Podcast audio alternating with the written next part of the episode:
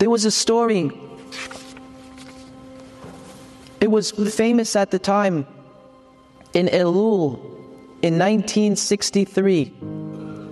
The Yeshivat Shevet Sofer in Yerushalayim decided to go on a trip to Meron to pray by the kever of Rabbi Shimon Bar Yochai and his son Rabbi Elazar, whose yahrzeit was the 25th of Elul.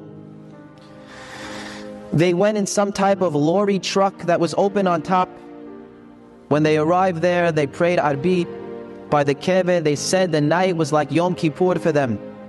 They recited the entire Tehillim. They rested for a couple of hours, went to the mikveh, and prayed Shahrit. They even got the driver to go to the mikveh with them. When they went back to the yeshiva, there was a swervy road and the driver lost control of that vehicle and the entire truck flipped over numerous times down a mountain. Miraculously, most of the passengers survived, but lo alenu, three bahurim as well as the, as the driver did not. These were the three best boys in the yeshiva Mordechai Palak, Yitzchak Nusta, and Avraham Benjamin Friedman, Zichronam Levracha. They were all outstanding learners, sterling midot, and the news quickly spread of this colossal tragedy. Nobody could believe it. How such pure individuals could die in such a tragic way. But many weeks later, Mordechai Palak Zatzal appeared to his friend Ze'ev Halevi in a dream. Mordechai's face was shining and he said, I see how much pain you're in. I'm here to take away a little bit of it. Do not feel bad about what happened. To you, it looks like a tragedy. But where I am in, it's a totally different picture. I couldn't be happier. The moment I went up to Shamayim, I was escorted into Gan Eden. And I was even allowed into the abode of Rabbi Shimon Bar Yochai because I was by his grave.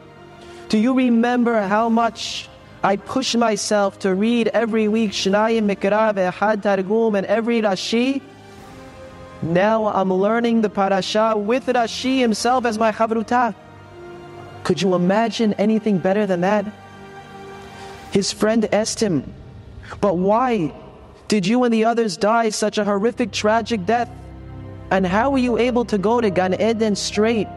What happened to the court case we learned about and the strict judgment that comes first? Mordechai answered, There was a decree on a large number of Jews in Israel to be taken in a very tragic way. Hashem had pity on his nation and instead took us as the Korbanot Sibur, four pure Nishamot. Why us and why the driver? The calculations were so deep rooted, I cannot tell you. How was it that nobody else died when a truck flips over numerous times down a mountain? It's because we were the only ones meant to go.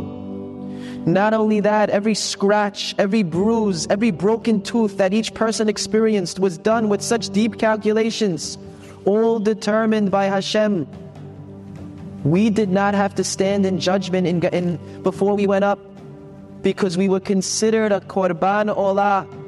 A korban olah goes directly to Gan Eden, bypassing any judgments. And with that, Ze'ev woke up. He wasn't sure if the dream was real or it was just his own thoughts. He went to the mikveh. He fasted and prayed, asking Hashem to please show him if the dream was real. Finally, 18 days late later, Mordechai Palak came back to him in a dream and said, It was determined you are worthy of me coming back to you. The dream was true, and here are the signs to prove it. In exactly seven weeks, you're going to get engaged to a girl named Devorah Bat Shimon. And three weeks after that, suddenly, out of nowhere, the Kala's uncle will appear.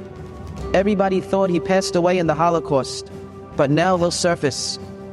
And with that, he woke up. And indeed, both signs came true exactly the way he said. And everybody knew the dream was real. There's so much more that we cannot see We talk about people going to Gan Eden. It's not some abstract nishama that we're sending away. We are all nishamot sitting in this room.